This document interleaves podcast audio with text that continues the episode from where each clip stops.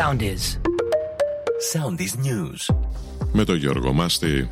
Στο Στρασβούργο θα μεταβεί αύριο ο Πρωθυπουργός Κυριάκος Μητσοτάκης. Θα έχει συνομιλίες με την πρόεδρο της Κομισιόν, Ούρσουλα Φοντερ Λάιεν, για την αρρωγή από την Ευρώπη μετά τις καταστροφικές πλημμύρες που έπληξαν τη χώρα μας. Στους 15 έφτασαν οι νεκροί και δύο οι αγνοούμενοι από την κακοκαιρία στη Θεσσαλία. Άνοιξε η πλατφόρμα πρώτης αρρωγής, μέσω της οποίας θα δοθούν οι πρώτες ενισχύσεις στους πληγέντες.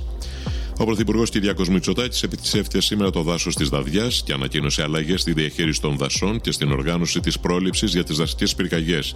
Επίσης είπε ότι εκτός του Εύρος Πας θα υπάρχει η Δαδιά Πας, το οποίο θα είναι ακόμα πιο ευνοϊκό για αυτούς οι οποίοι θα θελήσουν να έρθουν στην περιοχή.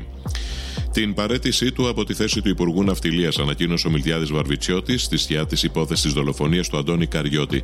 Στη θέση του τοποθετεί το βουλευτής επικρατείας της Νέας Δημοκρατίας Χρήστος Τηλιανίδης.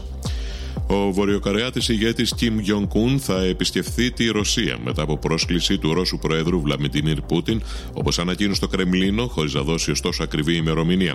Σύμφωνα με τη Βόρεια Κορέα θα υπάρχουν διαπραγματεύσεις μεταξύ των δύο ανδρών.